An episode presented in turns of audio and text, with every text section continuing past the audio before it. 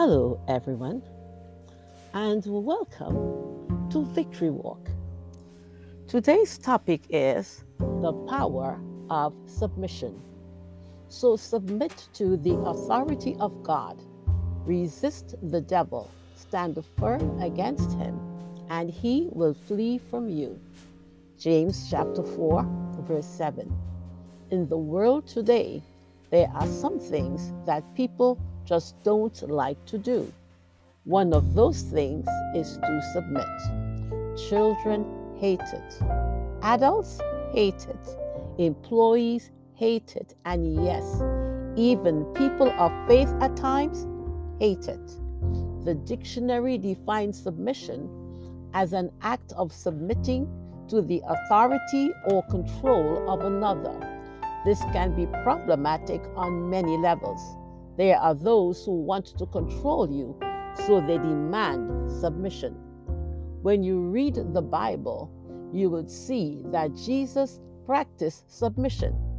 When he was about 12 years old, he became separated from his parents. When they found him, Luke chapter 2, verse 21 says, Then he went down with them and came to Nazareth and was subject to them. Jesus submitted to the authority of his mother.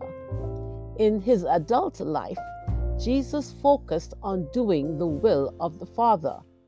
God the Father promised a Redeemer when man sinned in the garden. In the fullness of time, Jesus was born. John said that the Word became flesh and lived among us.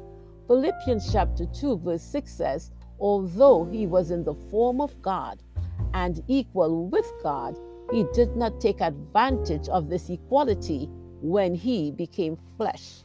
He humbled himself by becoming obedient to the point of death, death on a cross. The second part of this verse tells us to resist the devil. If you want to stand firm against him, you need to submit to God.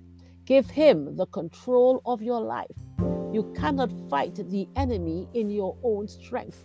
So submit to God and his authority, and with his strength, you will be able to stand firm against the enemy.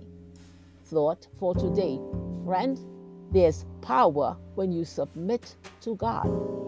This is Claudette reminding you to walk in faith and victory.